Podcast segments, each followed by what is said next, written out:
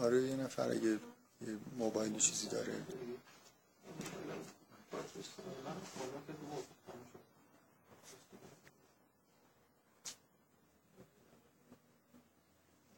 کسی اگه داره برای بکاپی چیزی بزن. خودم می‌تونم برم موبایل بیارم.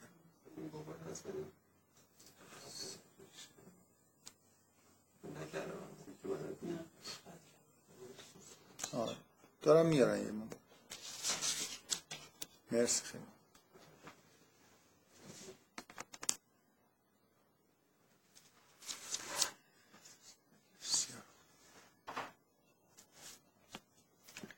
خب من جلسه قبل شروع کردم درباره سوره انکبوت صحبت کردن. حالا این جلسه قرار ادامه بدیم. اونجا متعاقب اون اتفاق خوبی که جلسه قبل افتاد اتفاق خوب دیگه هم افتاده. من می‌خوام به دو تا مطلبی که اعضای کیولیس فرستادن یه اشاره بکنم. یه متنی آقای اول دوباره از آقای شبانی تشکر بکنیم که ایمیل رو زد و نتیجهش این شد که حالا خلاصه توی کلاس یه بار دیگه این مسئله که خوبه افرادی که توی زمینه مثلا توی این کلاس هستن قرآن می‌خونن و مطالب بنویسن. دو تا ایمیل من دریافت کردم. یکیشو که آقای شکری فرستادن که یه مقاله مانندی متن نسبتا مفصلی در مورد سوره انکبوت نوشتن که خوندنیه. من آدرسش رو ایمیل زدم همین یکی دو ساعت خلط به گروه. امیدوارم همتون وقت بکنید بخونید مطلبیشون بعد یه متنی هم یکی از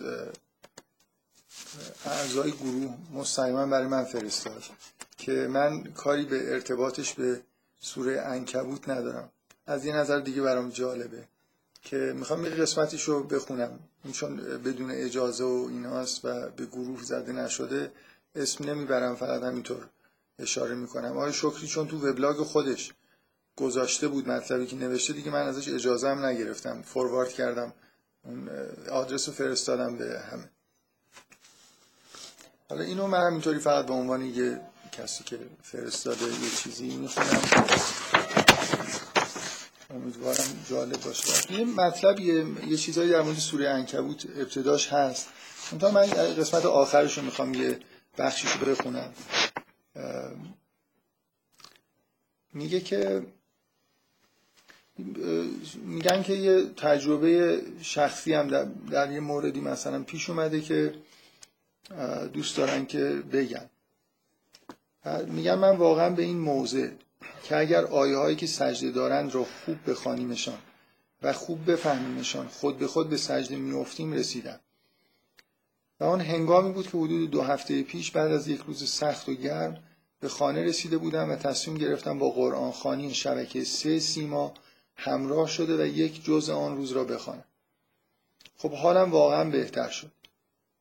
ولی اتفاقی که شاید انتظار نداشتم بیفتد این بود که تلاوت سوره اسراء بی نهایت در من تأثیر گذار بود و زمانی که به آیات انتهایی می رسید وضع روحی من نیز بیشتر تغییر می کرد تا زمانی که این آیات خوانده شد.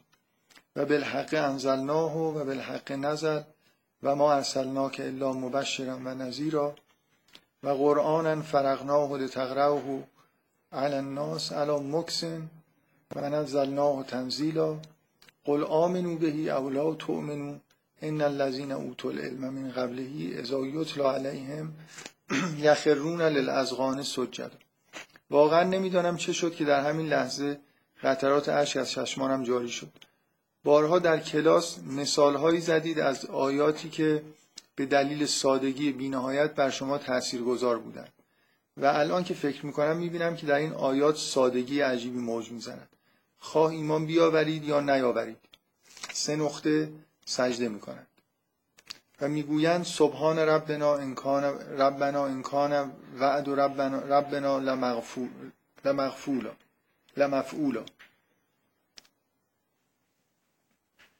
در این لحظه واقعا حس کردم این آیات همین الان و متناسب حال من خوانده می شود انگار انتخاب می شدند توی پرانتز یا برعکس آنقدر احساس خوب منتقل شده بود. پرانتز بست کاش تلویزیونی در کار نبود. کاش خودم با دستان خودم قرآن را باز کرده بودم و این آیات در برابر من ظاهر شده بود. من این متن خوندم به عنوان اینکه یه مقدار دوباره تشویق کنم شما رو که خوبه.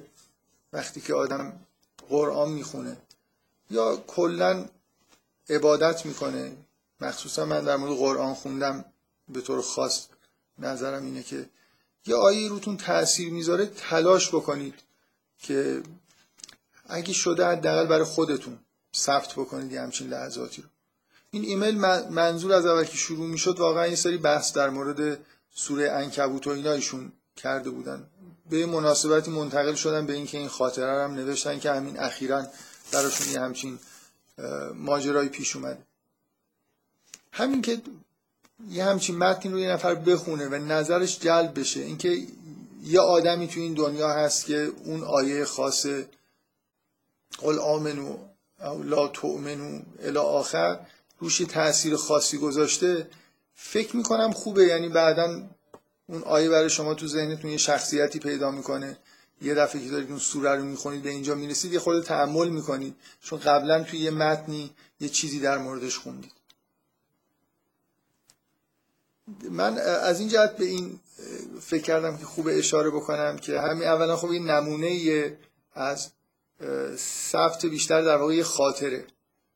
در مقابل اتفاقا جالب این دوتا ایمیلی که من رسید در مقابل متنی که آقای شکری نوشته. متن آقای شکری متن خیلی مثل متن علمی یه دریافتایی که از سوره انکبوت داشته رو مثلا در هفت صفحه نسبتا فشرده نوشته آیه به آیه رفته جلو و توش به نظر می‌رسه خب در ظاهر هیچ چیزی وجود نداره هیچ مسئله شخصی وجود نداره. خیلی متن روشن و واضح و مثلا همگانی.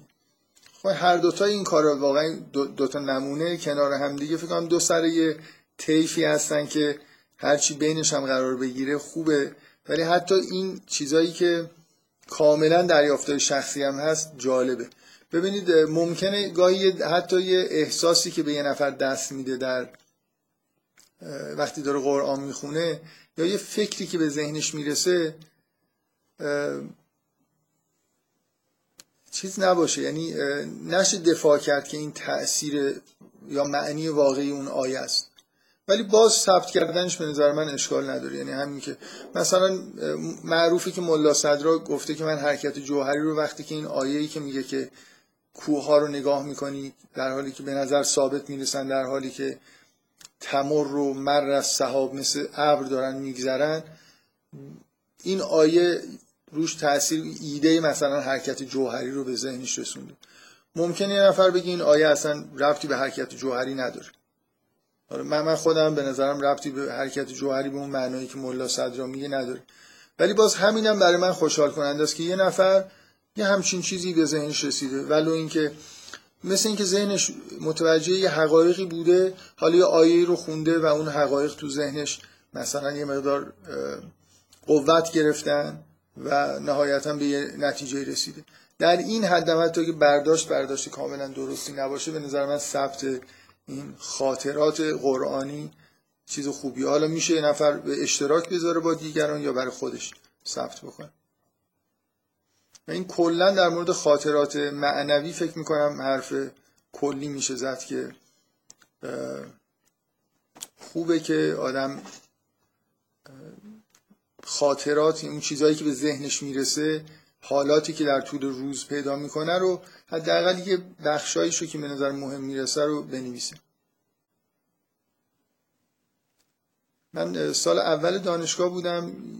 یه بار رفتم پیش آقای جوادی آمولی قوم و باش صحبت کردم و خیلی تعجب کردم که ایشون چند تا توصیه که به من کردن یکیشون بود که دقیقا با همین عبارت گفت خاطرات خودتون بنویس من تو اون لحظه خاطره نوشتم مثل اینکه آدما مثلا میرن مسافرت این برمر خاطره می نویسن به معنی اینکه خب حالا مثلا اگه آدم داره عبادت می‌کنه قرآن می‌خونه و اینا خوبه که یه چیزایی که به ذهنش می‌رسه یه حالتی که پیدا می‌کنه ثبت کنه. یعنی ما بالاخره توی قرآن خوندن هم ما خاطرات داریم. یعنی الان مثلا شما یادتون میاد که آره یه شبی من یه عالم مثلا خاطره دارم که اولین بار اون آیه رو مثلا کجا نظرم رو جلب کرده. شما هم همینطور کم کم می‌خونید مثلا یه جاهایی یه تاثیرهای خاصی ایجاد میشه که خوب اینا ثبت بشه در حال من از این اتفاقای خوبی که در ماه ببینید ماه رمزون جلسه گذاشتن چقدر خوبه. این اتفاقای جدید به نظر من افتاده بی خورده مردم فعالتر شدن. حوصله می‌کنن. قرآن بیشتر می‌خونن. و همیشه وقتی ما رمزون می‌شد یه بار بعضی یه ایمیل زدم گفتم که مثلا همچین ایده ای دارم که ما رمزون سعی کنیم 20 جلسه داشته باشیم. یکی از دانشجوها یه ایمیل با مزه ای نوشت ابراز خوشحالی کرده بود. بعد یه جمله نوشته بود که ولی چی؟ یهو. من دیگه جواب ندادم معمولا به ایمیل های این شکلی جواب نمیدم. ولی چیزم این بود که واقعا یهو نبوده دیگه. من هر سال که ما رمزون می‌شد اون کلاسا بود حس می‌کردم ما رمزون وقت اینجور کاراست بارها این به ذهنم مثلا چند سال قبل رسید که اگه یه جایی باشه یه جلسات روزانه تو ماه بذاریم. حالا دیگه فشار این که توی سال قبل جل اون جلسات تعطیل شده بود باعث شد که این ایده که ما رمضان یه خود جدی تر بگیریم و من خودم جدی تر بگیریم خب بریم سراغ سوره انکبوت از یه جایی شروع بکنیم. حالا یه من می‌تونم باز مثلا از اول شروع کنیم به خوندن ولی فکر می‌کنم یه مقدمی بگم از یه جایی شروع کنیم. یه حرفایی بزنیم بعدا آیاتو بخونیم شاید بهتر باشه. اول یه مقدمه بگم در مورد اینکه کلا شما وقتی که با یه سوره مواجه هستید و می‌خواید سعی کنید بفهمید که اون حالا اگه بشه اسمشو گذاشت مثلا محتوای مرکزی یه معنی اصلی که توی سوره حول و حوشش داره صحبت میشه اگه سوره همچین چیزی داشته باشه یعنی بالاخره یه حس کلی که سوره رو آیاتش به هم دیگه میپیونده وجود داره. شاید نشه خیلی به صورت یه عبارت یا فکر بیان کرد. ولی برای می‌خوایم به همون محتوای عمیق سوره سعی کنیم نزدیک بشیم. که دنبال ویژگی های یه سوره میگردیم. ببینید همه سوره ها در مورد توحید مطلب داره. مثلا من یه بار اینو توی یه جلسه به یه مناسبتی گفتم که یک متنایی نوشته شده در مورد اینکه مثلا یه سوره در مورد چیه. بعضی از مفسرین مخصوصا جدید گاهی اظهار نظرهایی می‌کنن که محتوای مثلا سوره بقره چیه محتوای سوره مریم چیه. می‌کنم شاید در مورد سوره مریم بود که من این حرف رو نقل کردم. مثلا در فلان تفسیر نوشته شده که سوره مریم محتواش دعوت به تقواست. من شکایت کردم که خب اگه شما بگید که محتوای سوره مریم دعوت به تقواست یه جوری حرف درستی زدید ولی خب تقریبا همه سوره قرآن دعوت مثلا اگه من بگم که سوره آل امران محتواش توحیده.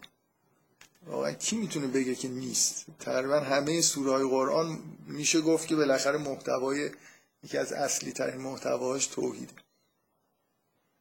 یا همینجور بگیم مثلا سوره در مورد توحیدن معادن ایمان و کفر و همینجوری این حرفا رو همیشه میشه زد. باید بنابراین دنبال چیز باشیم دیگه. یه خورده از اون کلیات تا جایی که میشه بیایم نزدیک نزدیکتر بیایم. یعنی دنبال این باشیم که یه سوره ویژگی های اگه مثلا حرف از توحید داره می‌زنه از چه دیدگاه خاصی داره در مورد توحید صحبت می‌کنه؟ یا اگه در مورد شرک داره صحبت می‌کنه؟ این مفاهیم اصلی قرآن که توی سوره ها به شدت تکرار میشن و همه چیز. اصلا قرآن نازل شده برای خاطر اینکه شما در مورد توحید و صفات خدا یه چیزایی بدونید. میشه کلا گفت که محتوای اصلی اینه. ولی بعد مثلا یه جایی می‌بینید که تاکید بیشتر روی نفاقه یه جا بیشتر روی شرک کفر. مفاهیم پیرامونی دارن. مفهومایی مثل ایمان و توحید و اینا. مفهومای پیرامونی دارن که اونا توی بعضی از سوره ها ممکنه پررنگتر باشن. یا مثلا سوره نور خب یه تمثیلی داره اونجا کل سوره نور بالاخره یه جوری توحید توش باز مرکزیت داره. ولی شما نمی‌تونید اینقدر دور وایسید و بگید سوره نور رو خوب فهمیدم. مگر اینکه بیاید خود نزدیکتر بگید که اینجا بحث درباره خانواده است و اینکه خانواده چجوری می‌تونه مثلا به توحید منجر بشه شرایط توحید چجوری فراهم بشه. یعنی یه خورده چیز خاصتری.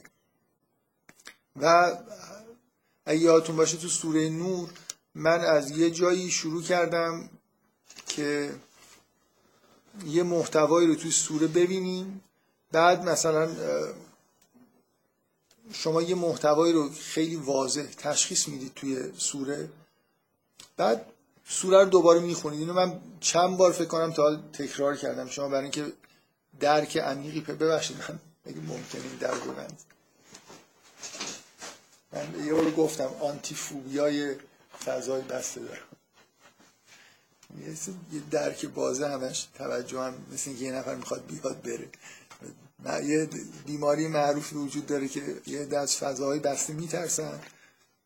من یه دوست از نزدیک دوست هم خوابگاهی داشتم که به شدت از اینجور مشکلات داشت. بعد به من می‌گفت که یه بار توی دوره لیسانس که بود یه درس مهم می‌کنن یادم نیست چی بود درس رو حذف کرد در این که استاده می‌گفت با یه لفظ بدی از استاده یاد می‌کرد که این فلان فلان شده.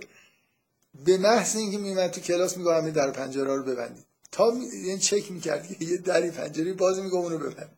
میگه منم مجبور بودم از کلاس برم بیرون. آخرشم رفتم درس رو حذف کردم.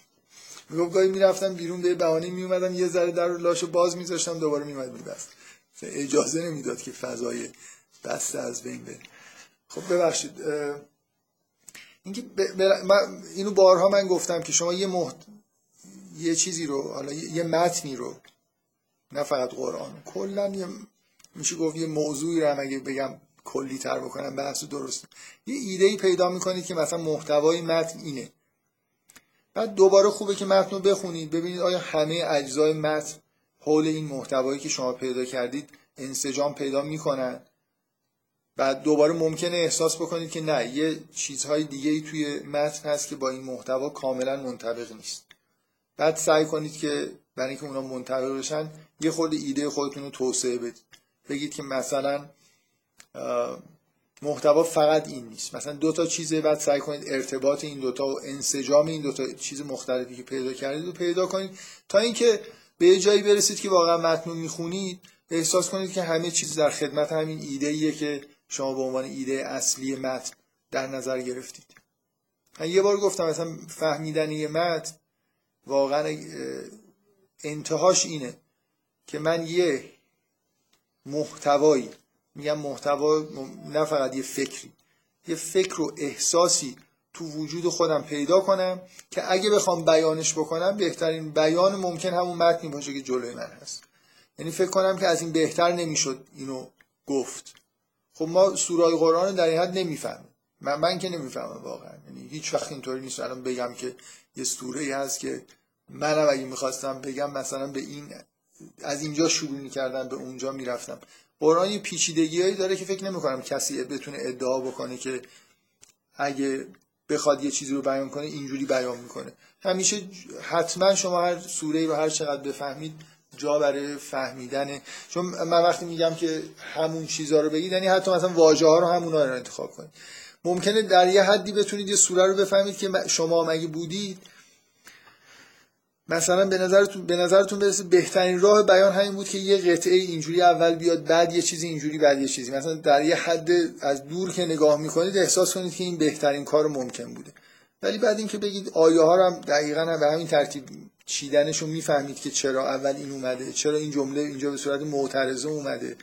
نمی‌دونم چرا بعد نهایتش چرا این واژه ها انتخاب شدن برای بیان. مطمئنا کسی به اینجاش دیگه نمی‌رسه. ولی شیوه کلی درک ما بالاخره همینه. یه مثل اینکه یه حدسی می‌زنیم علم هم همینجوری پیش میره. شما یه مجموعه فکت دارید یه حدسی می‌زنید یه تئوری می‌دید. بعد می‌بینید که همه فکت ها توجیه نمیشه تئوری رو اصلاح می‌کنید تا اینکه به یه جایی برسید که فکت های ما توی قرآن همین آیه ها و واژه هایی هستن توی قرآن توی هر متنی. همین واژگان و عبارت هایی هستن که متن رو با این ترتیب خاص تشکیل میدن. و انگار داریم یه چیزی کشف می‌کنیم دیگه یه تئوری که همه رو به هم دیگه بچسب حالا من تو این جلسه سعی می‌کنم از یه جای شروع بکنم یه محتوایی رو که توی سوره هست و نشون بدم سعی کنم بگم این که نزدیک به محتوای اصلی خیلی چیزا توی سوره به این ربط داره. بعد می‌تونیم همون فعالیت رو انجام بدیم. یه دور سوره رو دوباره مرور بکنیم ببینیم چقدر واقعا چه جاهایی مونده که هنوز جا داره برای فکر کردن و کار کردن. من یه ایده ای که از اول داشتم شاید در مورد سوره بقره نمیم روم یه جای اوایل این کاملا تو ذهنم بود که برای اینکه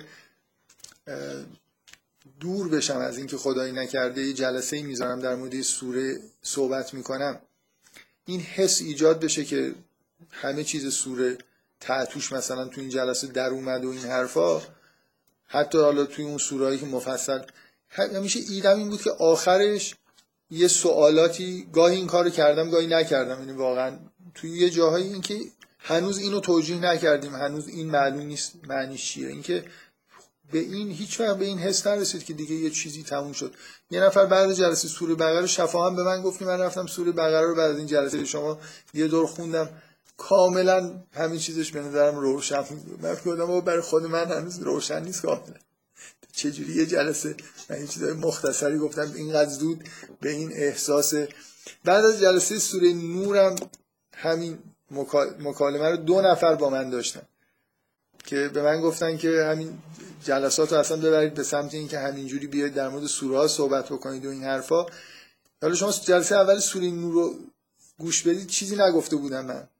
یعنی اینقدر یه عادتی انگار وجود داره عادت ذهنی که این سوره ها سر انگار به هم دیگه وصل نمیشه و این حرفا که یه خورده که وصل می‌کنید همه خیلی احساس یه دفعه هیجان زده میشن و خیلی خوشحال میشن که سرش به تهش ربطی مثلا داشت. حالا یه خورده که من فکرم سوره نور که جلو رفتیم خیلی بعد از دو سه جلسه بیشتر معلوم شد که خیلی ارتباط های واضحی وجود داره. بعدم که خب حالا نمی‌دونم اون بحثایی که در مورد سوره نور کردم فکر می‌کنم بیش از اینکه سر یه خورده به هم دیگه بچسبه آیا و سوره نور خیلی سوره چیزیه. چون اسمش نوره روشنه دیگه بالاخره آدم می‌خونه خوب می‌فهمی که در مورد چی داره صحبت میشه. بگذاریم. پس دنبال این هستیم اول یه چیزی در مورد سوره انکبوت بگیم که مثلا به محتوای سوره انکبوت مربوطه. سعی کنیم نشون بدیم که خیلی چیزا تو این سوره به این محتوای اصلی مربوط حالا برای اینکه یه از یه جای خوبی شروع بکنیم در واقع همون مقدمه که گفتم. مثل اینکه دنبال این هستیم که نه فقط اینکه این سوره در مورد توحیده در مورد قطعا در مورد شرکه در مورد نفاق خیلی چیزای محتوای اصلی توش هست. یه خورده یه چیزای ویژه ای رو توی سوره پیدا بکنیم. نزدیکتر بشیم از اون حالت به اصطلاح کلی که تو ذهنمون هست به یه چیزی که بتونیم بگیم جزو ویژگی های سوره انکبوت چجوری این ویژگی ها رو می‌تونیم پیدا بکنیم؟ ببینید شما یه متن که مثلا توی قرآن وقتی یه سوره رو می‌خونید اگه یه محتوایی یه داستانی یا حتی یه واژه. یه واژگانی اختصاصی سوره باشه. هیچ جای دیگه قرآن چیز شبیهش رو ندید. همه جای قرآن شما بحث توحید رو دیدید بحث تقوا رو دیدید ایمان رو دیدید. اگه توی سوره بیاید دنبال نه حالا چیزای خیلی ریز ممکنه خب یه واژه کوچولویی یه جایی باشه که یه جای دیگه نیومده. یه چیزی ببینید مثلا فرض کنید یه داستانی حالا مثلا فرض کنید تو سوره انکبوت یه تمثیلی که ویژه همین سوره است. یا یه کلامی مثلا فرض کنید از انبیا نقل شده که مشابهش جای دیگه نشنیده بودید. این چیزا خیلی مهمه. برای همینه که اهمیت داره که شما مثلا من همیشه اینو گفتم که اون کاری که آقای عبدالعلی بازرگان انجام دادن تو اون کتاب نظم قرآن خیلی مفیده که در مورد واژگان هر سوره یه جور آمار میدن. چه واجه هایی نسبت به سایر سوره ها از نظر تکرار در بالاترین سطح قرار دارن؟ مثلا چه اسمایی از خداوند توی سوره بیشتر اومدن به نسبت سایر سوره ها مثلا یه سوره شما می‌بینید پر از واژه یه نمونه واضح. من فکر کنم بحثی که من مختصرا توی یه جلسه در مورد سوره انعام کردم یه نکته کلیدیش این بود که توی این سوره واژه قول خیلی استفاده شد. یا مثلا فرض کنید تو سوره نور واژه بیت زیاد استفاده شد. این واژه ها تکرار واژه ها و در واقع تکر...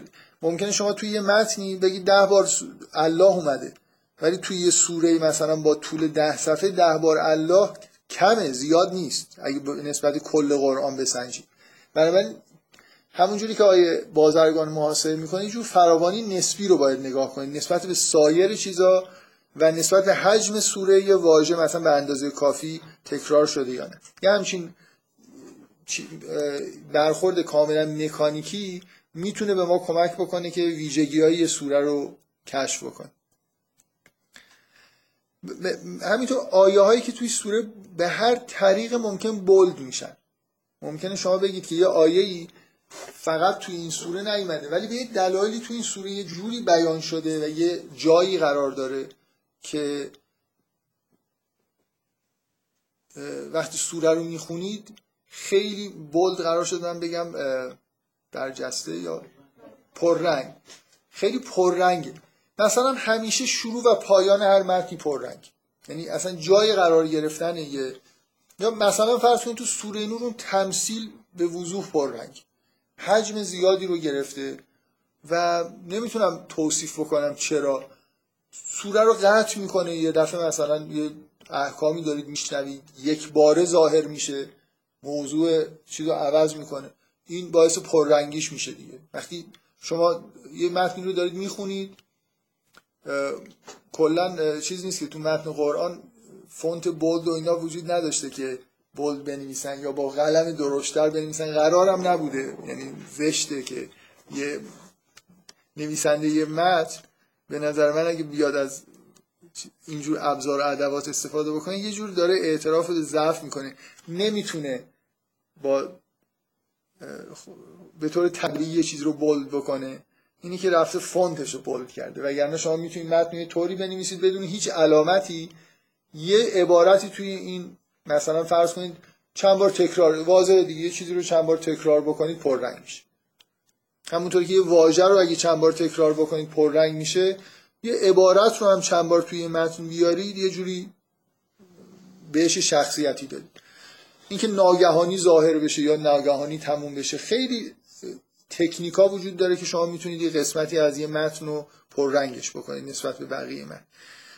جایی که قرار می‌دید مثل شروع و پایان اصلا کلا جاهای پررنگی یعنی شما سوره انکبوت هر وقت به این سوره فکر بکنید حتما آیه اول که میگه مثلا احس من ناس ایوترک البته خود آیه هم واقعا وسط یه جایی هم بود به دلیل این حالت سوالی و شدتی که توش وجود داره یه حالت پررنگی داشت. ولی حالا که اول سوره است خیلی پررنگه. نام یه متن معمولا متن نام داره. وقتی نامو انتخاب می‌کنید بلافاصله یه جایی از متن پررنگ میشه. مثلا سوره بقره اون داستان بقرهش پررنگ میشه. سوره انکبوت تمثیل انکبوتش اگه واژه انکبوت به عنوان اسم این سوره انتخاب نشده بودم اون تمثیل توی سوره انکبوت پررنگ هست. دقیقا مثل اون تمثیل سوره نور یک دفعه ظاهر میشه و تمثیل خیلی ویژه هم هست. هیچ مشابهی در قرآن نداره. بنابراین کاملا شما سوره انکبوت اگه کنار سوره دیگه بهش نگاه می‌کردید به این تمثیل مثل یه ویژگی سوره می‌تونستید نگاه بکنید. به یه محتوای خاصی که تو این سوره اومده. به هر حال من به هیچ وجه چیزی ندارم که بگم که تکنیک های مختلفی که باعث پررنگی میشه چیه. ولی شما به وضوح هر متنی رو بخونید با توجه به شیوه نگارش یه قسمت هایش پررنگتر از قسمت های دیگه است. حالا اینکه چه جوری این کار انجام شده هزار تا ممکن راه داشته باشه. آدمی که وارد نیست و متن خوب نمی نویسه دقیقا چون این چیزها رو نمی‌فهمه ممکنه یه چیزی که نمی‌خواسته ناخواسته زیادی پررنگ بشه تو متنش. شما بارها دیدید یه نفر یه متنی نوشته مردم همه میگن که قسمت اصلیش اینه ولی اون قسم می‌خوره که من این اصلا برام مهم نبود این یه چیز فرعی بود من اونجا نوشت. دقیقا به دلیل اینکه ذهن آدما مثلا شما فکر کنید یه متن درباره قرآن و تاریخ نزول قرآنه ولی یه قسمت به اصطلاح خیلی اینفورماتیو توش وجود داره. یه حرفی زده که هیچکی نزده. خب معلومه همه میگن که کل کتابو می‌خونن ولی این یادشون میمونه که این اینجا یه همچین حرفی زد. حالا ممکنه وقتی که محتوا اینه طرف چیز نباشه نتونه جلوگیری بکنه وقتی یه حرف عجیب داره می‌زنه بالاخره جلب توجه می‌کنه. ولی نحوه آوردن آوردنش این که چجوری بیان بشه میشه یه خورده رنگش رو کم رنگ و پر رنگ کرد. حالا گاهی به دلیل ناتوانی نویسنده یه چیزی به شدت بولد میشه. ما خیلی از متنا داریم که همچین سوء تفاهمایی در موردش به وجود اومد. حالا من با اجازه شما هم داشتم میومدم فکر کردم که از چه آیه‌ای شروع بکنم. که یه جوری یه چند تا ایده داشتم که از کجا شروع بکنم. نهایتا به نظرم رسید که از همین اسم سوره و تمثیل انکبوت شروع بکنیم. خوب. یه مقدار من می‌خوام در مورد این تمثیل صحبت بکنم به عنوان تمثیل خاصی که تو این سوره اومده. وسط سوره بین مثلا دو بخش قرار گرفته و اسم سوره ازش اومده بنابراین کاملا بخش پررنگ. خب تمثیل چی داره میگه و چه چیزی رو سعی می‌کنه که تو ذهن ما بیاره؟ خیلی واضحه که تمثیل در مورد بذار بخونم آیاتشو. ببخشید این اینجا چیز نداره وسایل. اگه فکر می‌کنید پنجره رو باز کنید هوا بهتر میشه می‌خواید باز کنید. نسبت به باز بودن پنجره حساسیت نداره. فکر نمی کنم چون کسی از پنجره نمیاد.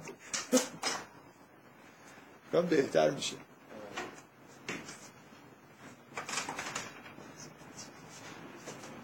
پس من فوبیای ورود ناخواسته افراد دارم و یا خروج. خروج هم زیاد نمیترسم از ورود میترسم. خب بذار آیاتو بخونیم. میگه مثل الذین تخذوا من دون الله اولیاء. گفته که مثل برای چی داره می‌زنه؟ یعنی خیلی همچین ما نباید دنبال این باشیم که محتوا رو کشف بکنیم. داره تمثیلی میگه درباره کسانی که از غیر خدا اولیایی برای خودشون اتخاذ می‌کنن.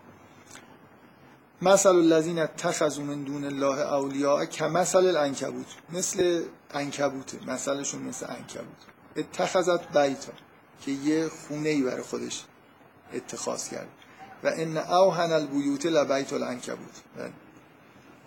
سوسترین بیت ها بیت عنکبوت. لو کانوا یعلمون. اگر بدان. ان الله یعلم ما یدعون من دونه من شیء و هو العزیز الحکیم. بعد میگه و تلک الامثال نظره به حال الناس و ما یعقلها الا العالمون. این از ادوات پررنگ کردنه. یعنی ممکنه همجوری بخونید و رد بشین. یه جوری به شما رو دعوت می‌کنید که اینجا یه چیزی ما گفتیم خود یه مکسی بکنید خود فکر کنید. همینجوری رد نشید. میگه تلکل امثالو نظره به حال الناس و ما یعقلها الا العالمون. به غیر از کسانی که علم دارن درکش نمی‌کنن. تمثیل. خب بنابراین اینجا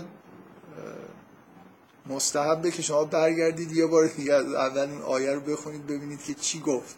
که یه خود فکر کنیم در مورد اینکه این انکبوت چجوری خونه می‌سازه.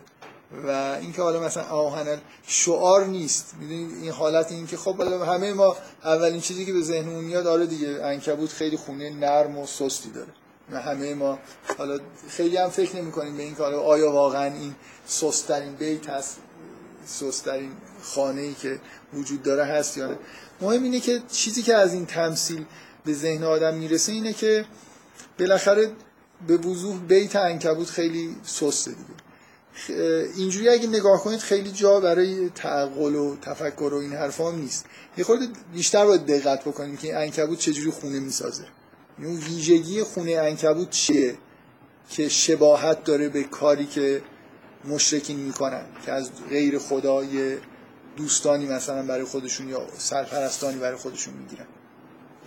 بذارید اول یه خورده برای اینکه تمثیل رو خوب درک بکنیم یه خورده فکر کنید که اصلا موجودات زنده مثلا حیوانات برای چی خونه می‌سازن؟ بیت اصلا این مفهوم مفهوم مرکزی بیت توش چیه؟ ما خونه سازی می‌کنیم. مثلا ما خود خود آدما ما به خونه مثلا یه واژه خوبه. معادله با مثلا بیت اون محتوای بیت تو خودش داره سرپناهه.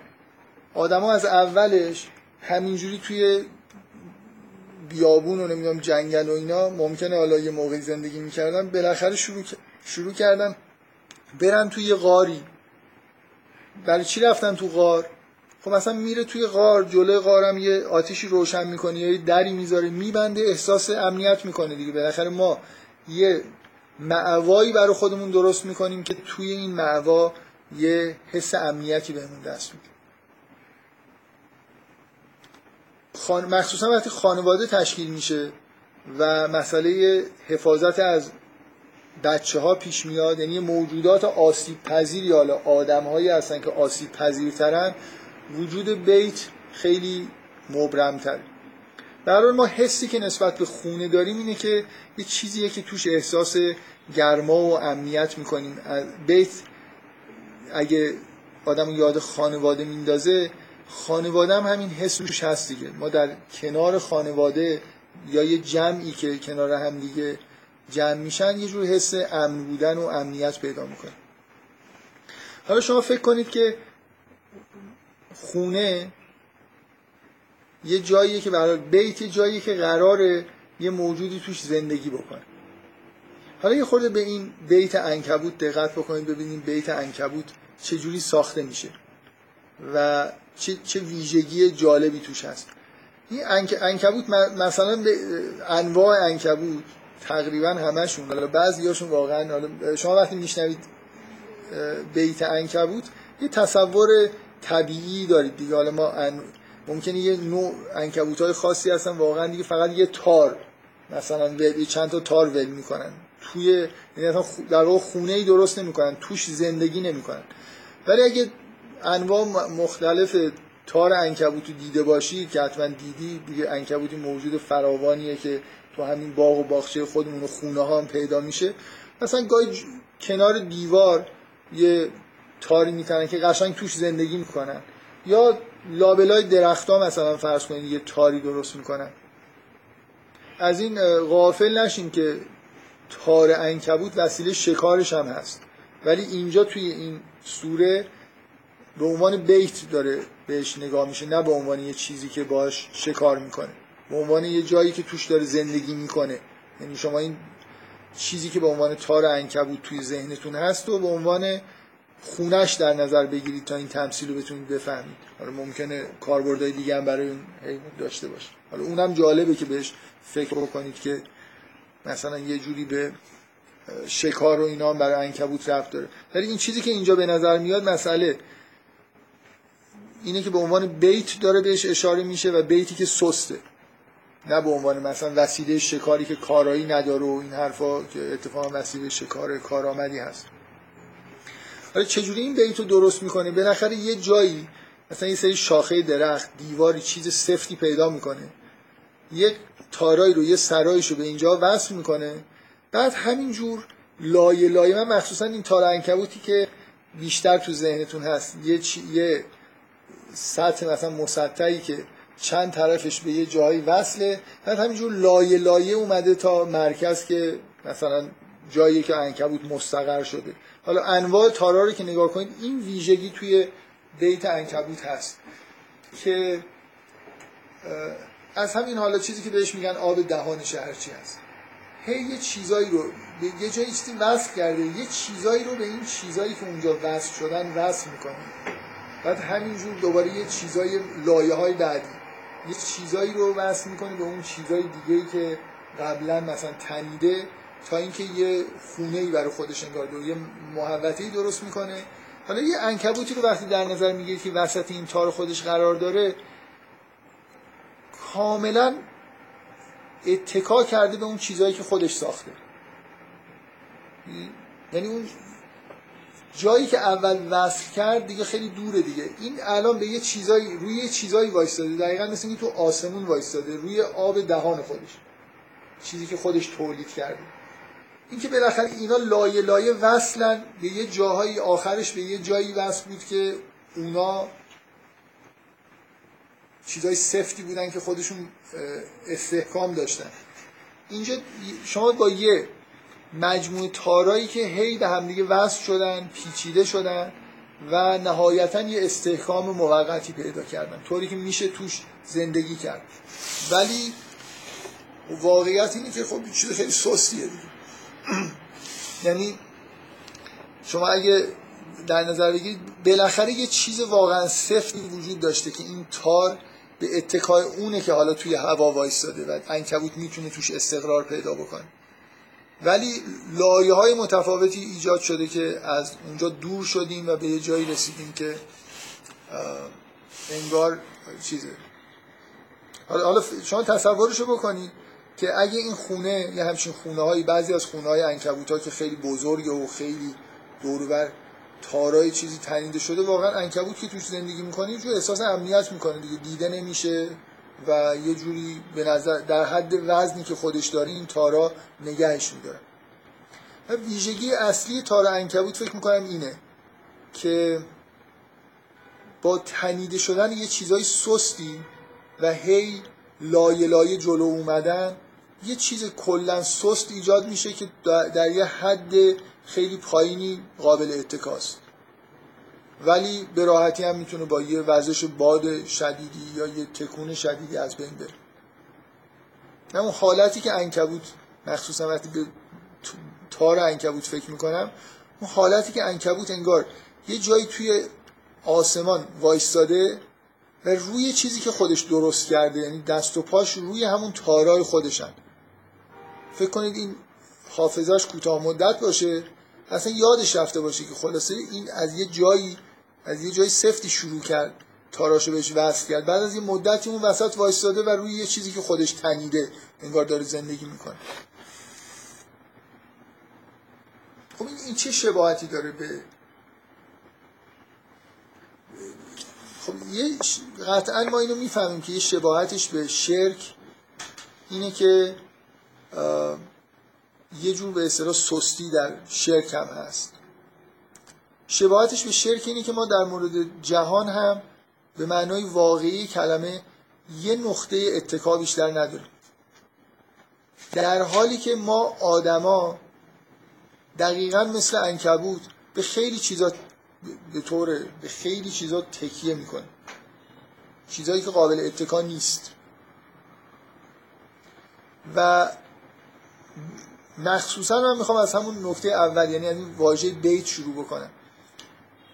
ما یکی از اساسی ترین نیازهای زندگیمون احساس امنیت هر کاری که ممکن باشه توی زندگیمون می‌کنیم برای اینکه این احساس امنیت رو به دست بیاریم. شما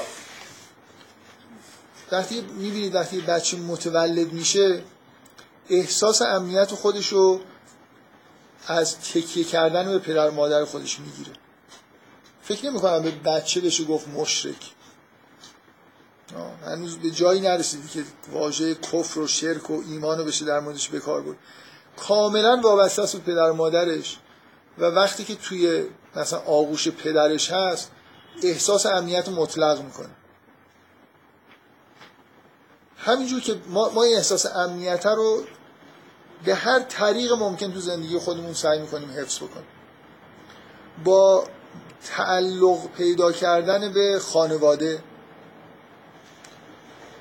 با اینکه توی خانواده سنت های اون خانواده رو چیزهایی که از ما خواسته میشه رو اون چیزهایی که باعث میشه پدر و مادر از ما حمایت بکنن رو از کودکی یاد می‌گیریم که اون کارهایی که میگن نکن و نکنیم کارهایی که میگن بکن و بکنیم برای اینکه بهشون وابسته ایم و این حس امنیت رو لازم داریم همینطور که بزرگ میشیم وارد جامعه میشیم باز حرف گوش می‌کنیم برای اینکه احتیاج به امنیت داریم.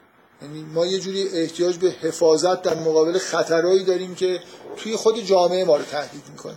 بنابراین عادت می‌کنیم به اینکه به یه آدمهایی از خونه که میایم بیریم به یه آدمای دیگه ای تکیه بکنیم. یا به یه نظام سلطه ای تکیه بکنیم.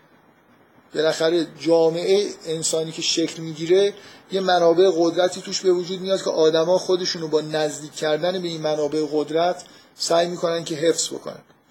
اکثریت قاطع مردم مشکل اساسی زندگیشون اینه که این احساس امنیت رو بیش از اندازه لازم دارن و هیچ راهی هم انگار پیدا نمی‌کنن به غیر از اینکه خودشون رو به یه جاهایی که به نظر می‌رسه که قابل اتکاس تکیه بدن تا یه خورده حس کنن که به امنیتی رسیدن.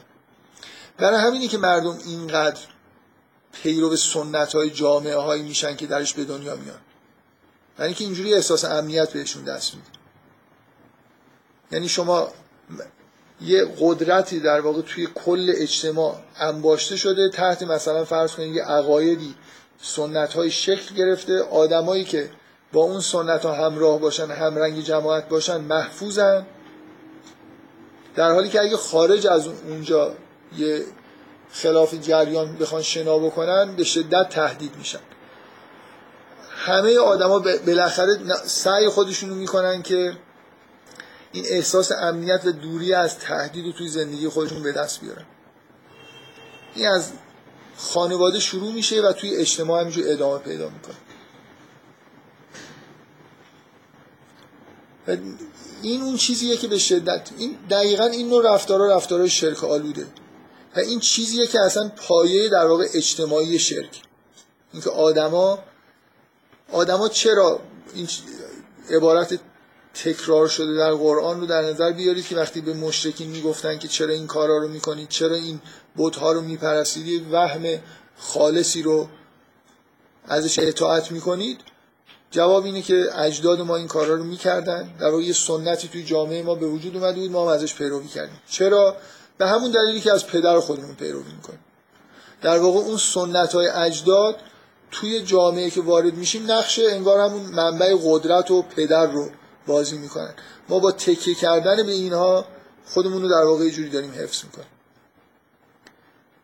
بنابراین شرک من هر وقتی در موردش صحبت می‌کنم در مورد عواملش به این آیه اشاره می‌کنم که شرک پایه اصلیش که چرا اینقدر زیاده و اینا از اینجا میاد. از اینجا که سنت ها توی جامعه استقرار پیدا می‌کنن و آدما سعی می‌کنن که در واقع با پیروی از سنت ها همرنگ شدن و همراه شدن با دیگران اون قدرتی که توی جمع نهفته است رو به عنوان پشتیبان خودشون داشته باشن.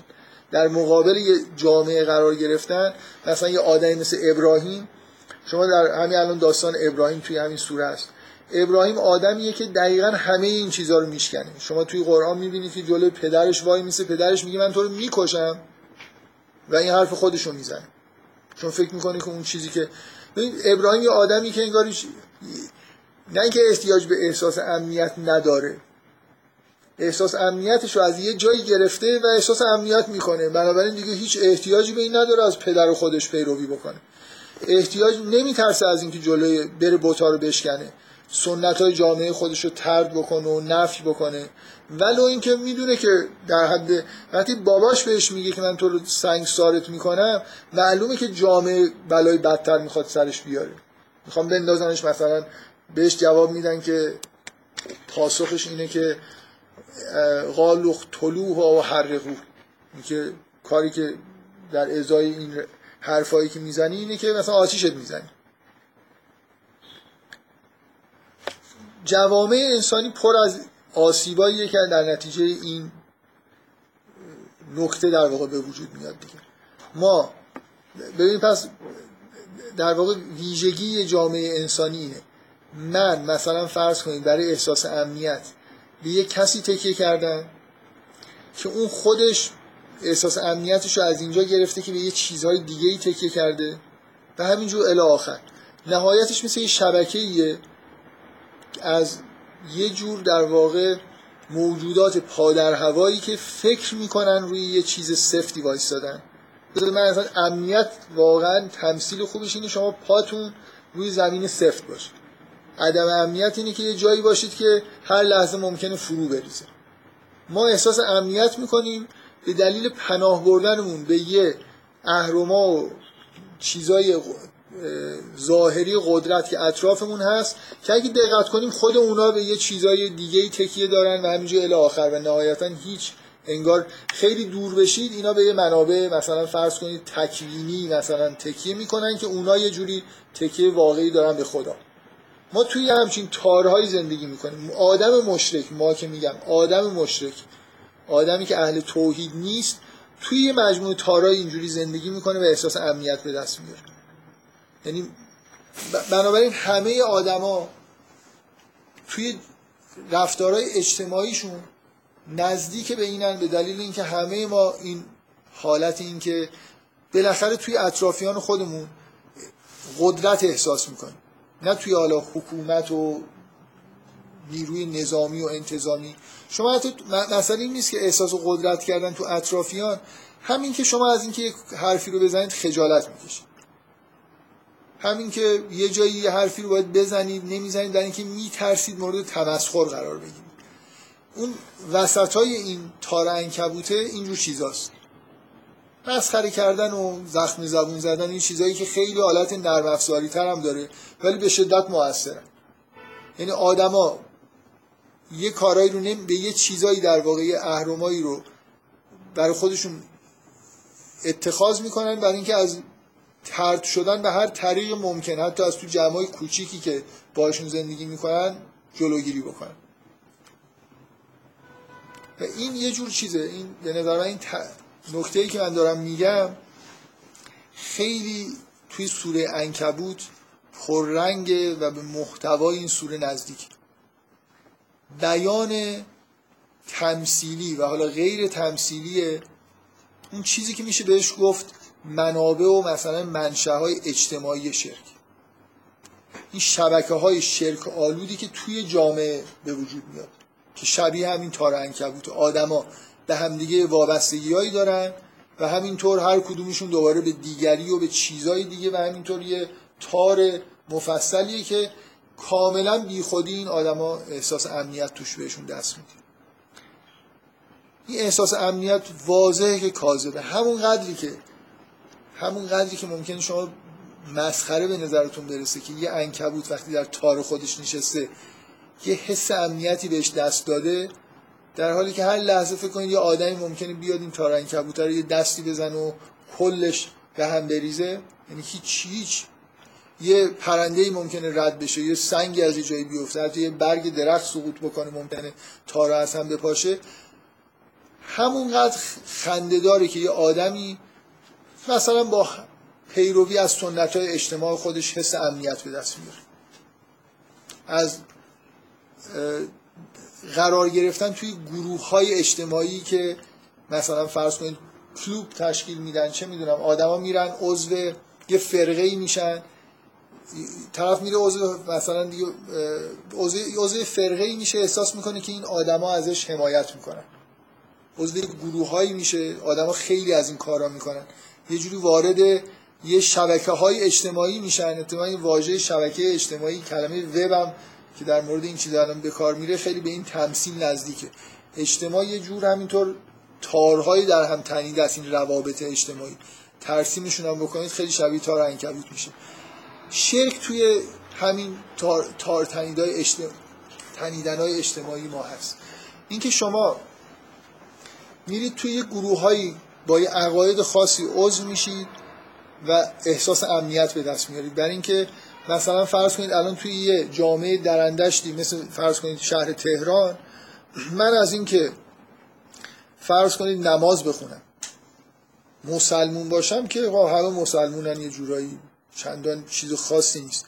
ولی اگه برم توی یه گروه های یه خورده کوچیکتر عضو بشم و احساس کنم که اینا آدمایی هستن که تا پای جون مثلا برای هوادارای خودشون مثلا آقای رئیس جمهور سابق ما که دیروز دیگه روز آخرش بود اینو احتمالا در دوران هشت سالش دیدید.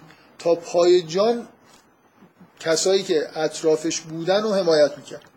یعنی طرف اگه مثلا فرض کنید دکترای جعلی هم از یه جایی گرفته آورده وزیر شده و حقوق گرفته. این دیگه هر جای دنیا باشه طرف به این اینکه بفهمه خودش اعلام براعت می‌کنه دیگه. یعنی میندازه. نه فقط اعلام براعت نمی‌کرد یعنی اینکه هر کی اومد تو حلقه من تا آخر من پاش وای میستم. این مثل همین چی میگن؟ این لاتای مثلا جنوب شهر و اینا که چی همین اصطلاح بکنن که پای طرف وای میستن دیگه. میگن ما یا, یا علی که گفتیم دیگه تا آخرش هستیم حالا آخرش طرف به کجا رسیده معلوم نیست. اینجور رفتارا آدما رو جذب می‌کنه. برای اینکه حس امنیت بهشون میده دیگه. این یه قدرتی داره و نشون میده که من از آدمی هستم که هر کی بیاد توی مثلا کلوب من من هیچ جوری کنارش نمی‌ذارم. حتی اگه یه خطایی مثلا اساسی هم کرد من اینجوری تا وقتی که عضویتش تو این کلوب مثلا باقیه ما با تمام قدرت حمایتش می‌کنیم. همه اینجور پدیده هایی که توی شبکه های اجتماعی پیش میاد همشون توهم. یعنی شما هیچ جوری می‌تونید شما می‌تونید بگید یه آدمی هست که میشه بهش تکیه کرد. کدوم آدم شما می‌تونید پیدا کنید که مثلا بتونید بهش تکیه کنید؟ طرف فردا همین مثالی که من زدم نمونه روشنش بود دیگه. خود این آدم بعضی مدتی احتیاج به تکیه گاه پیدا کرد. یه آدم این فردا میمیره هزار تا بلا سرش میاد. که خیلی احمقانه است که من اگه احساس امنیت خودم از حمایت یه آدمی که خودش پادر حواس بگیرم به هیچ همه موجودات توی جامعه پادر هوا هستن. به هیچ چیزی کل اون شهرک و جامعه و کشور خودش پادر هواست.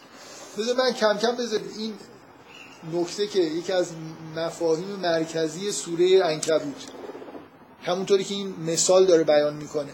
شباهتیه که این شبکه های موهوم اجتماعی تکیگاه های موهومی که ما توی اجتماع پیدا می‌کنیم همین واژه اولیا به همین داره اشاره می‌کنه.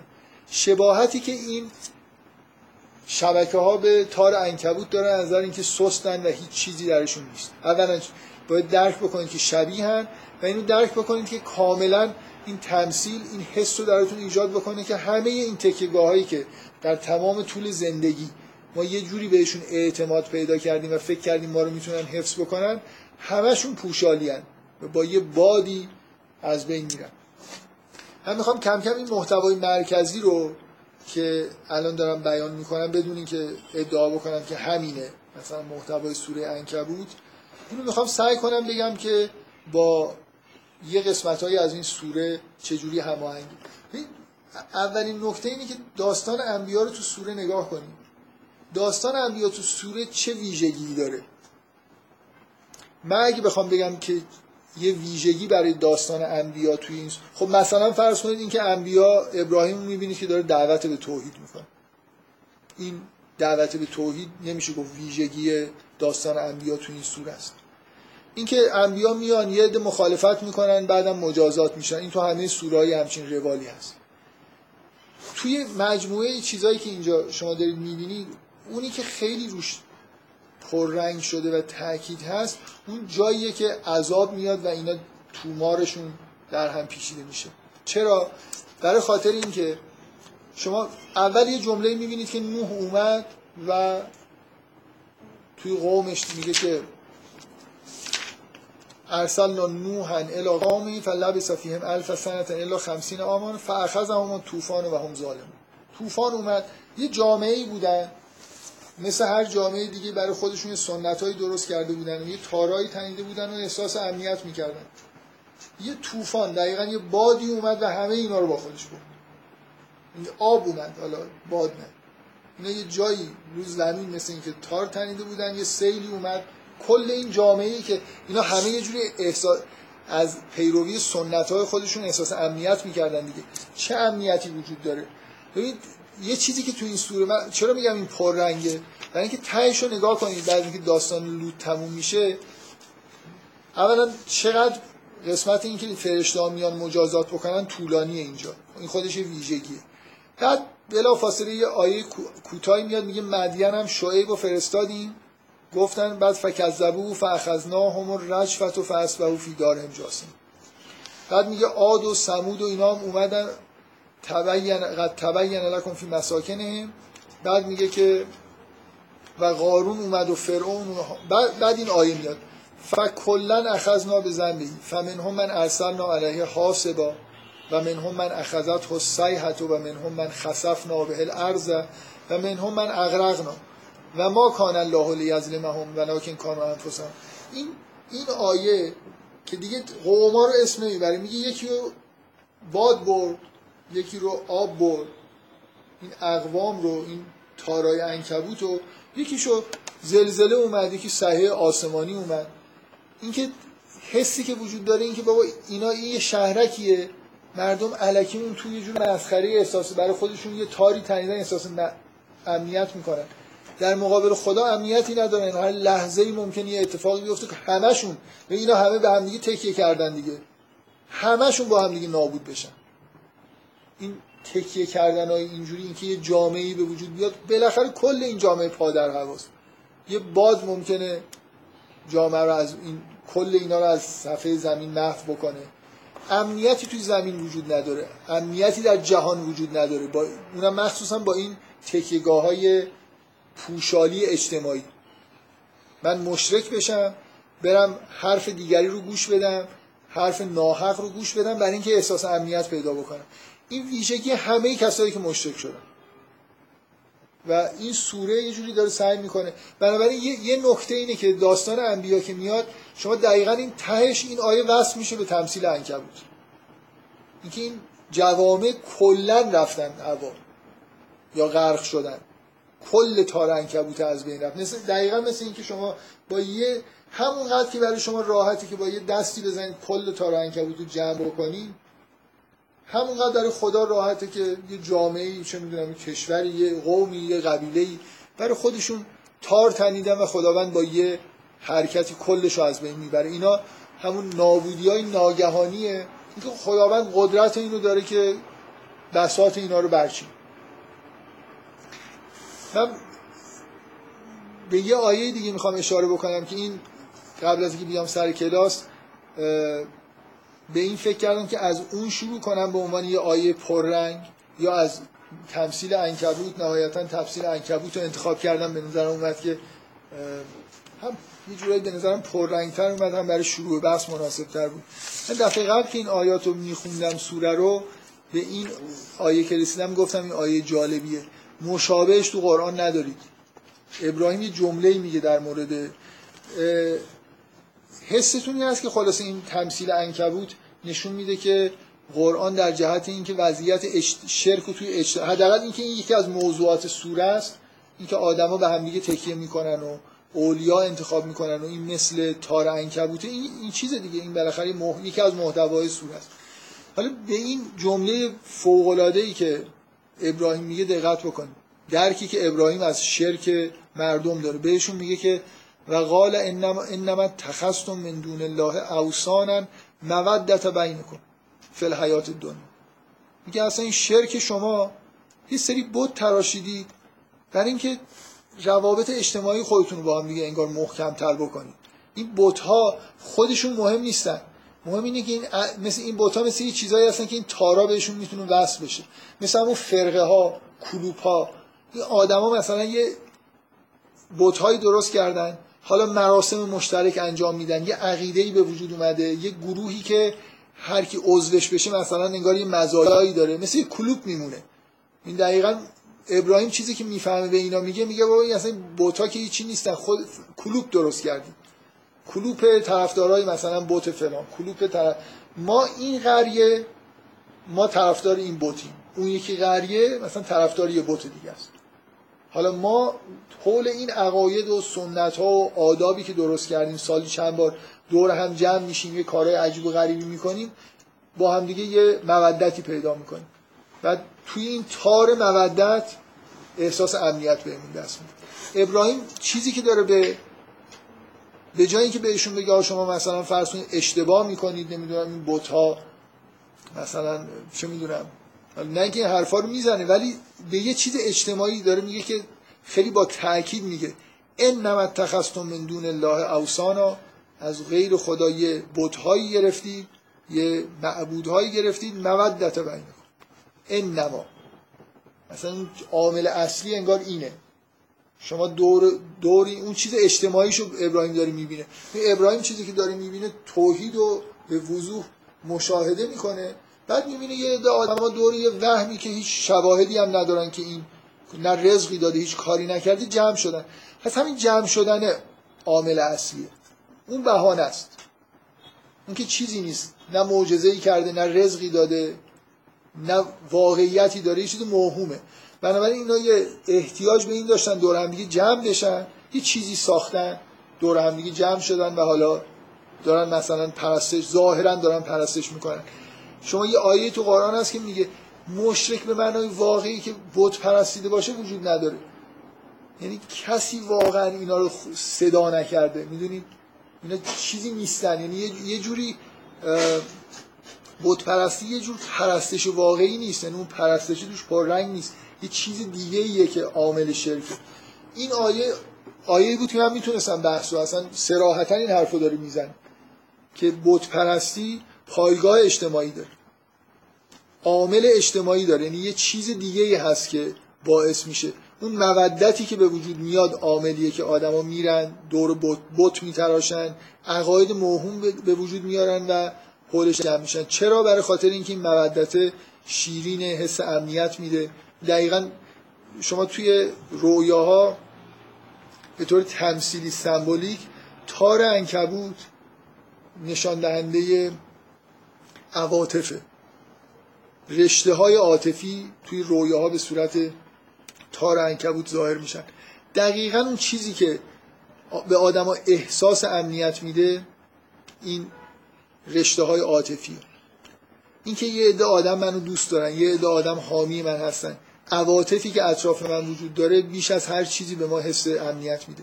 برای همینه که آدم تو خانواده خودش احساس امنیت می‌کنه. توی احساس آرامش می‌کنه. تا یه حدیش طبیعیه ولی می‌تونه به جاهای غیر اصلا کلا این که ما نیاز به احساس امنیت داریم طبیعیه. که چیز غیر طبیعی نیست. ولی اینکه دستاویزای اینجوری غیر واقعی برای خودمون پیدا بکنیم این اون چیزیه که به یه جاهای غیر طبیعی می‌تونه منجر بشه. پس این این جمله خاص که حضرت ابراهیم اینجا داره میگه خیلی یه جور بیان واضح اون تمثیلیه که در مورد انکبوت توی سوره اومده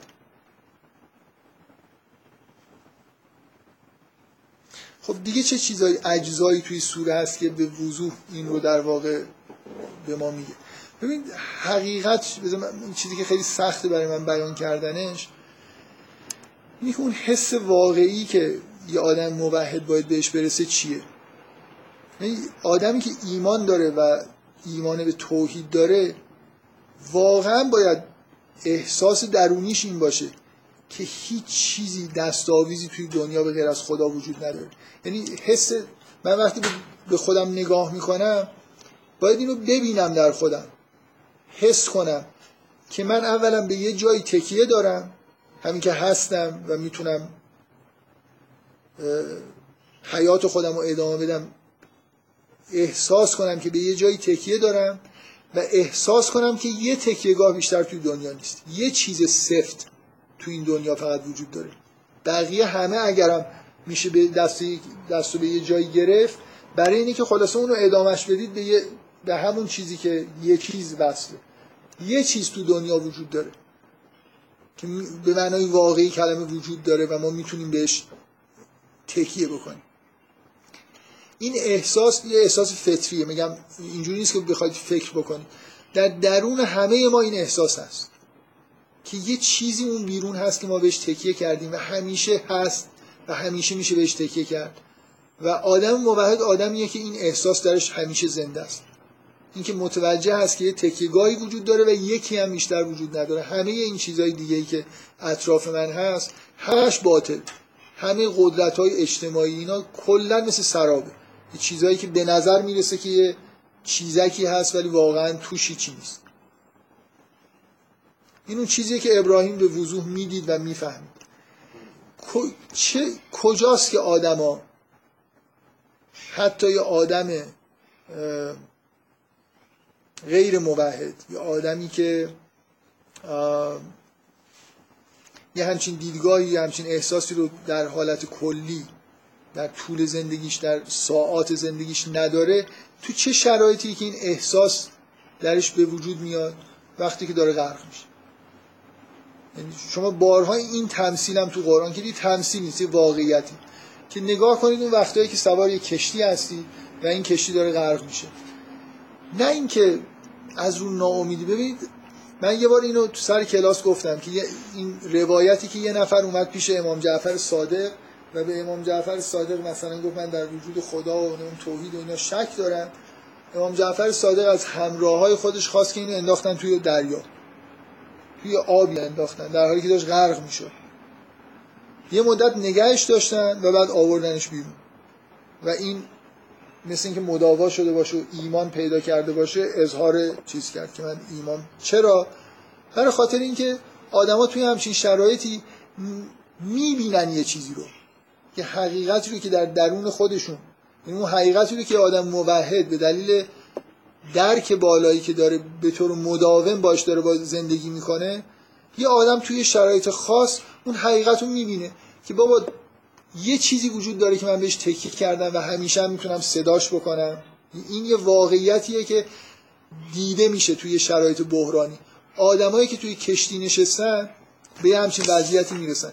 پس اینکه این تمثیل وجود داره. این تمثیل دقیقا داره میگه اون لحظه ای که آخر سوره این اشاره شده فایزار رک بوفر فولک دعو الله مخلصین له الدین فلما نجاهم الى البر اذا هم یشرکون لیکفروا بما آتیناهم ولیتمتعوا فسوف یعلم اینکه دوباره دنبال تمتع میرن و فراموش می‌کنن اون چیزی رو که گفتن.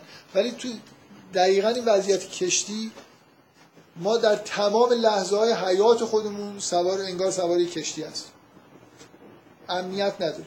هر لحظه ممکنه غرق بشیم.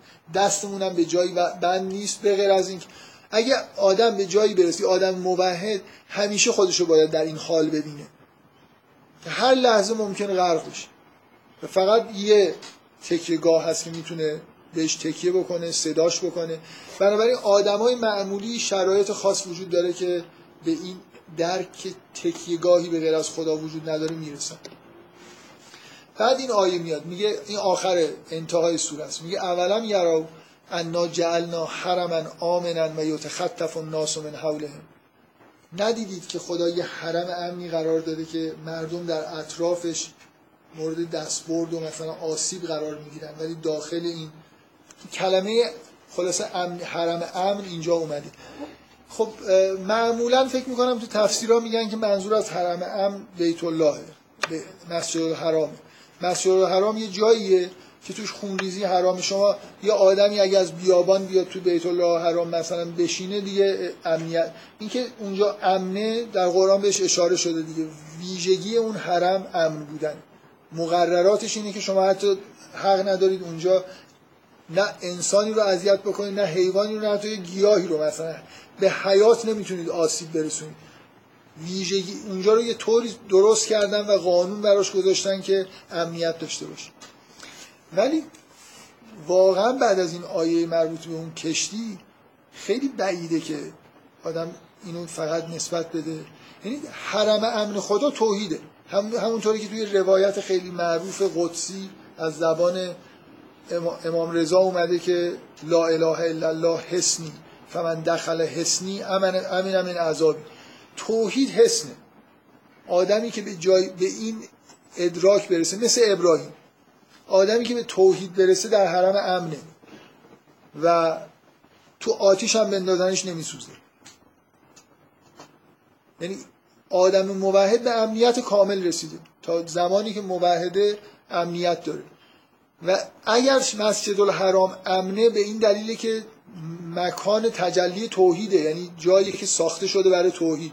برای همینه که این قانون براش گذاشتن. مثل تجلی کردن یه حقیقت باطنیه که در عالم وجود داره. یه یک راه برای امنیت واقعی وجود داره. اونم رسیدن به توحیده به اون چیزی که ابراهیم و انبیا رسیدن. بنابراین شما توی این دوتا آیه مسئله امنیت و عدم امنیت و ارتباطش با مسئله شرک و توحید رو به سراحت می‌بینید یعنی هر جایی که عدم امنیت طرف این تارهاش پاره میشه سوار کشتی میشه دیگه نمی‌دونم اینکه رئیس فلانجاست و فلانی خدم و حشم داره و فلانی رئیسش گفته که من نمی‌ذارم به تو آسیب برسه. تو اون کشتی دیگه این حرفا نیست. اگه رئیسم اون تو باشه همراه کشتی غرق میشه. شب این تارهای تنیده شده اطراف ما توی شرایطی سستیشون. برملا میشه و آدما ظرفیت اینو پیدا می‌کنن که حقیقت رو ببینن. از این تارهای خورده دور بشن. و دقیقا می‌بینید حتی واژه امنیت تو آیه بعدی اومده که اینکه به توحید و حالا مسجد الحرام به عنوان حرم امن اشاره می‌کنه. چیزی که همه ما دنبالش هستیم. هیچ آدمی زادی نیست که دنبال این حرم امن نباشه. خب بنابراین پایان سوره خیلی با سراحت برمیگرده این محتوایی که یعنی اصلا این تمثیله که گفته شده قبلش اون چیزی که ابراهیم گفته بود سراحتا اون حقیقت رو داره بیان می‌کنه و پایان سوره هم کاملا همین واقعیت داره بیان میشه. رابطه بین شرک و توحید با احساس امنیت. دیگه چه چیزایی توی سوره توجیه میشه؟ وقتی به این محتوا نگاه می‌کنید می‌خوام ببینم چه بخشایی از سوره هست که کاملا این وضعیت رو در واقع می‌بینیم توش. یه چیز خیلی خیلی واضح جمله معترضه که دقیقا به دلیل معترضه بودنش یه جوری پررنگ دیگه. که در همون ابتدای سوره وقتی که سوره شروع میشه چند تا آیه که جلو میرید میگه و وسعین الانسان به والدیه حسنا و این جاهدا که که منشه اصلا همه چیز از تو خونه شروع میشه. با عرض معذرت از والدین اصلا منشه این احساس امنیت کاذب برای انسان والدین یعنی همه ما در تاریخچه این زندگیمون یه جایی یه وابستگی شبیه شرک داشتیم. وقتی تو خونه متولد شدیم به پدر مادر خودمون تکیه داشتیم. هیچ ایرادی هم نداشت و همه آدما مثل ابراهیم اگه می‌خوام به توحید برسن اگه پدر مادرشون حرف غیر حق دارن می‌زنن باید وایستن دیگه نباید گوش بدن. یعنی اصلا کلید ماجرا اولین انگار حرکتی که یه آدم تو زندگی خودش باید بکنه که این تارها بهش نچسبن اینی که تکلیف خودش رو با خانواده خودش روشن بکنه. من حرفی که دارم می‌زنه جور مثل این که تکلیف خودش رو با خانواده خودش روشن بکنه یعنی اینکه تا وقتی که حرف حق می‌زنید من گوش میدم. نه اینکه حرف ناحق بزنید من گوش بدم. آدمی که حرف ناحق گوش بده مبنای شرک در وجودش گذاشته شده. اولین جایی که احتمالا ما حرف ناحق میشنویم تو خانواده است. یه تار خیلی محکم. ما رو اونجا وصف کرده که میترسیم ببریمش. بنابراین اطاعت می‌کنیم. تا وقتی دو سالمون هست خوبه. سه سالمون هست چهار سال پنج سال حالا دیگه هشت سال ده سال 15 سال. یه جایی باید اگه می‌خوایم اهل حق بشیم باید اینکه بابامون گفته من دارم می‌کنم و بذارم کنار. چون اگه بابام گفته من دارم می‌کنم چون حرف حق زده؟ اگه باطل می‌گفت نمی... خلاصه یه آزمایشی پیش میاد. یعنی یه جایی این آدمی که تو بهش وابسته ای و آدم بابات آدم خیلی خوبی هم هست. بالاخره یه حرف ناحقی می‌زنه تو می‌فهمی این حرف ناحقه و نباید گوش بدی. باید بری اگه حق و تشخیص میدی باید بری دنبال حق. بنابراین اون رشته ای که اون رشته اون تاری که در همه زندگی همه ما وجود داشته تو این تارهایی که بعدا نباید توشون گیر بکنیم تار خانواده است. مخصوصا تار پدر و مادر. اولین احساس امنیت قوی که ما کردیم از اینجا شروع شد. برای همینه که پدر توحید در یه صحنه خیلی حساسی جلوی بابای خودش وایستاد برای اینکه نمیشه شما این ارتباط رو قطع نکنید. اون که حالا باباش بود یا حالا همون کسی والد حساب می‌شد یا ابش حساب می‌شد هر چی که مهم نیست. مهم اینه که این همون همونی بود که این تو خونش زندگی می‌کرد و می‌گفت اگه این کارو نکنی از خونه میندازمت بیرون. و ما ما اولین خطری که تعطیلمون می‌کنیم که از خونه بندازیم بیرون دیگه. بیت بیت کوچولوی اولیه خودمون از دست بدیم. ما البته من شخصا خودم از سن 6 سالگی وارد مدرسه شدم خیلی به شبکه های اجتماعی تکیه کردم و شاگرد خوبی شدم و حرف معلم هم گوش کردم و حرف همه رو گوش کردم. خیلی احساس امنیت خوبی هم داشتم. الان جوامع ما خیلی زود امنیت خانوادگی جاشو به چیز دیگه ای میده. یعنی ما توی بستر جامعه و حکومت و ساختار مثلا اجتماعی که به وجود اومده احساس امنیت بهمون دست میده. در همین می‌بینید راحت مردم جلوی بابا مامانشون وای نیستن هزار سال پیش اصلا اینطوری نبود. این شبکه های اجتماعی اینجوری این تارای جدید وجود نداشت. مخصوصا اینترنت هم اینترنت شوخی می‌کنم.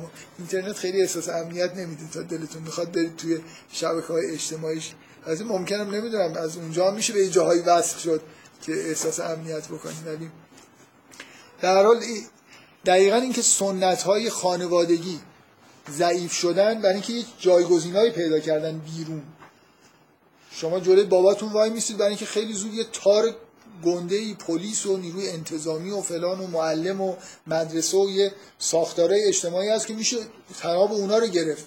این نخ پدر مادرتون رو ول کنید اینا چیکارن مثلا به خودشون به کجا وصلن. می‌تونید وصل بشید به جاهایی که مثل نزدیکتر به دیوار به نظر می‌رسن اون وسط ها خیلی نمونید.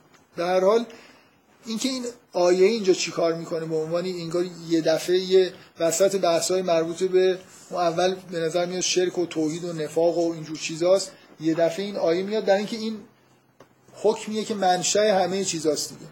اینکه به پدر مادرت نیکی کن خوش رفتاری کن ولی اگه حرف ناحق زدن حرفشون رو گوش نده.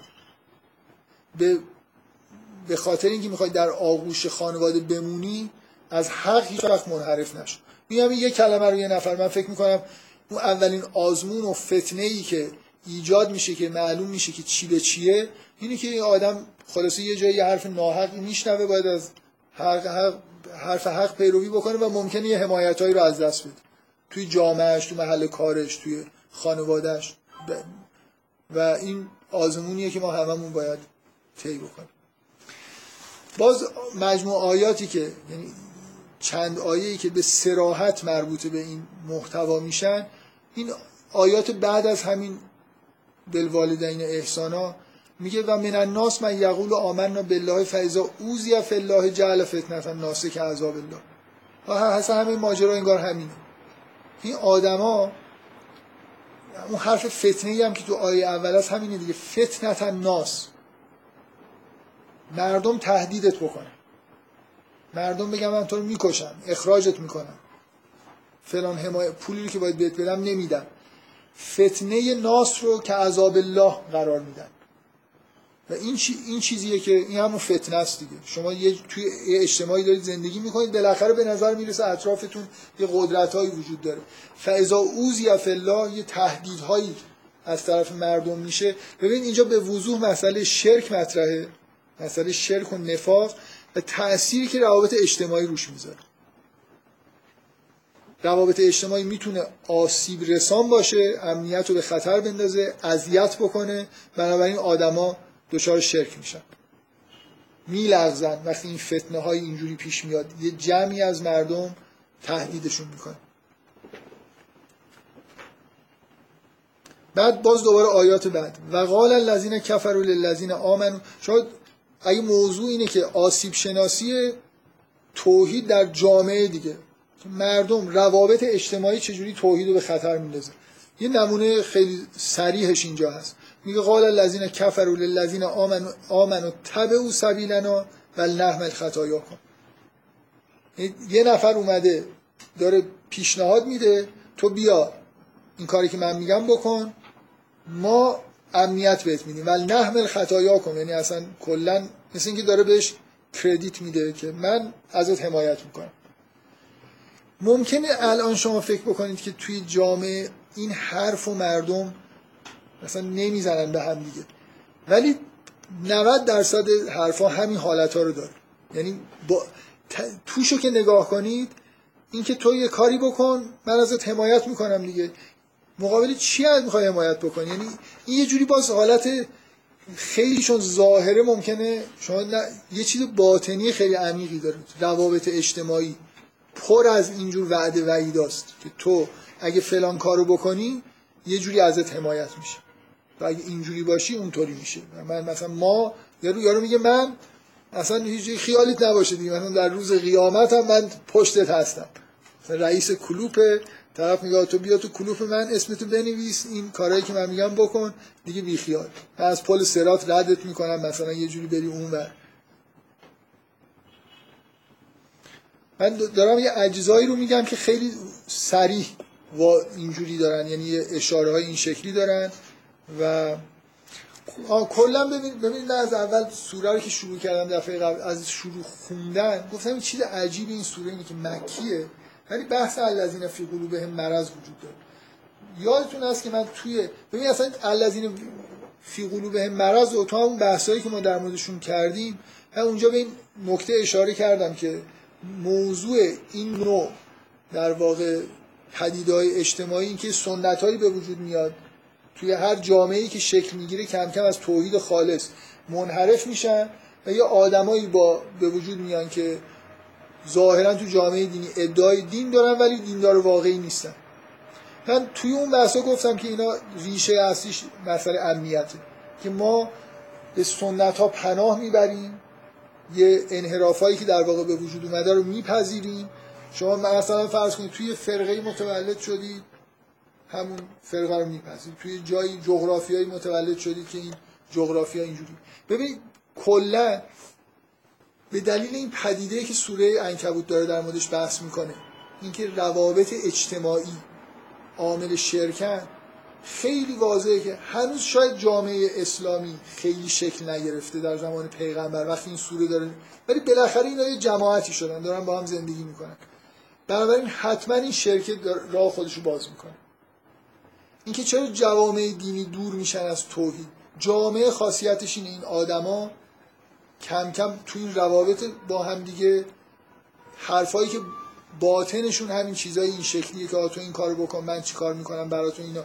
این توی جامعه آدما با اون منشأ خانوادگی که شرک داره جامعه بزرگ و بزرگتر میشه و اینجور دستاویزا و تکیهگاه های موهوم توش زیاد میشه و جامعه میره به سمت شرک.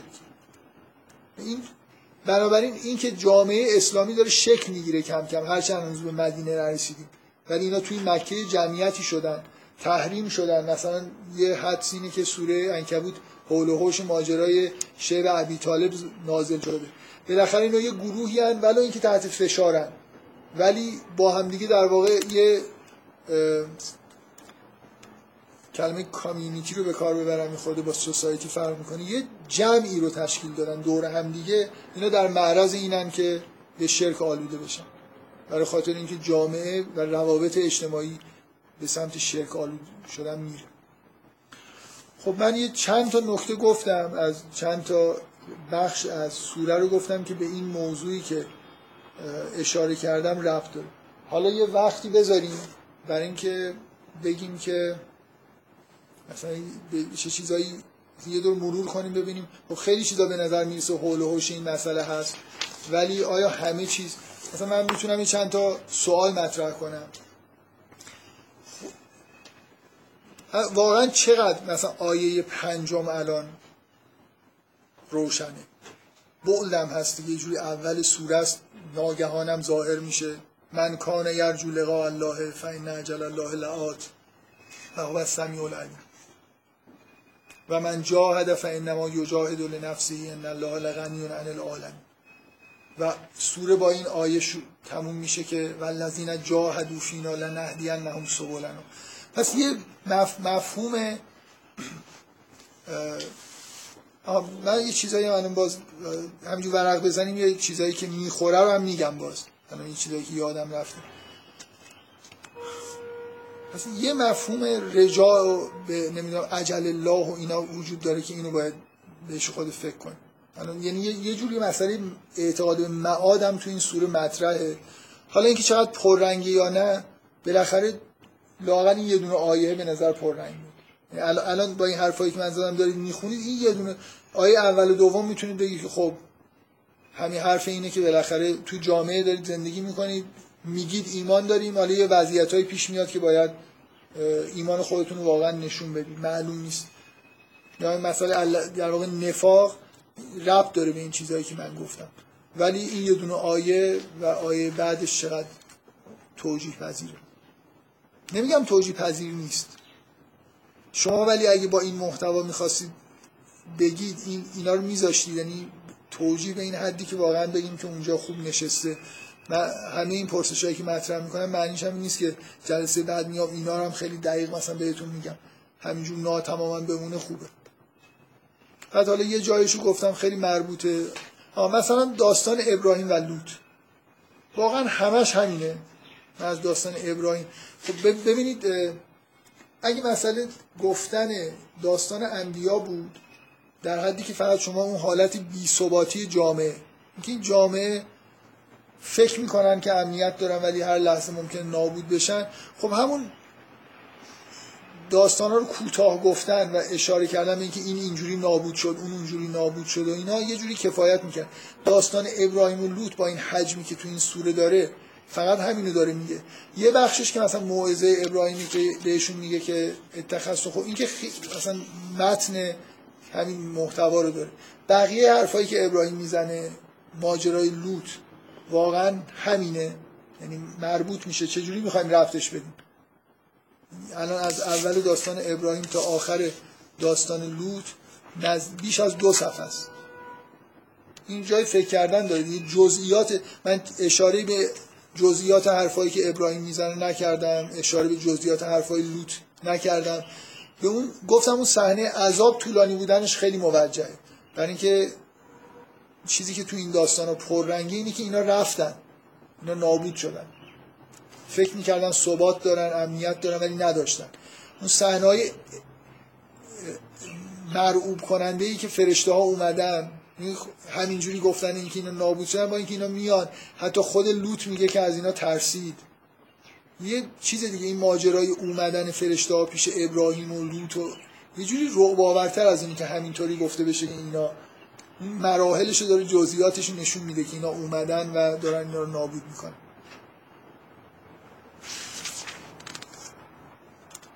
بعد یه قسمت اصلی.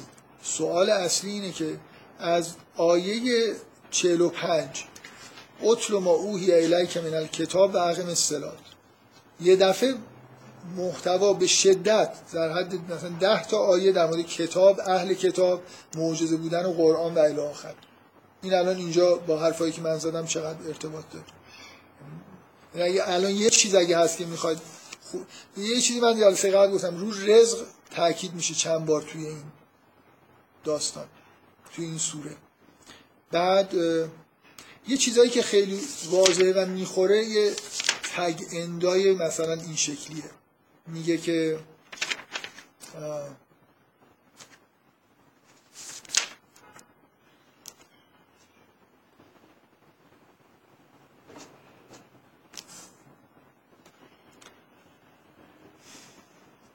میگه و ما لکم و ما انتم به معجزین فی الارض ولا فی السما. و ما لکم من دون الله من ولی ولا نصیر. اینکه شما هیچ پشتیبانی ندارید به غیر از خدا همون محتوایی که بعدا میاد. یه چند چند جا تگ اندای اینجوری هست که مثلا من یه جایی نوشتم. نیاوردم. حالا اشکال نداره بعد خودتون می‌خونید. خب بنابراین اگه یه چیزی هست که الان هیچ حرفی من احساس می‌کنم در موردش نزدم و باید در موردش صحبت بشه آیات از چهل و پنج تا مثلا حداقل تا پنج و دو. این که یستعجلونه که بالعذاب یه خورد مربوطه. بعد مثلا این یا عبادی الذین آمنو ان ارزی اینا چقدر من کلا بذار اینجوری بهتون بگم. از آیه 45 تقریبا تا 60 63 اینا همچنان جای فکر کردم.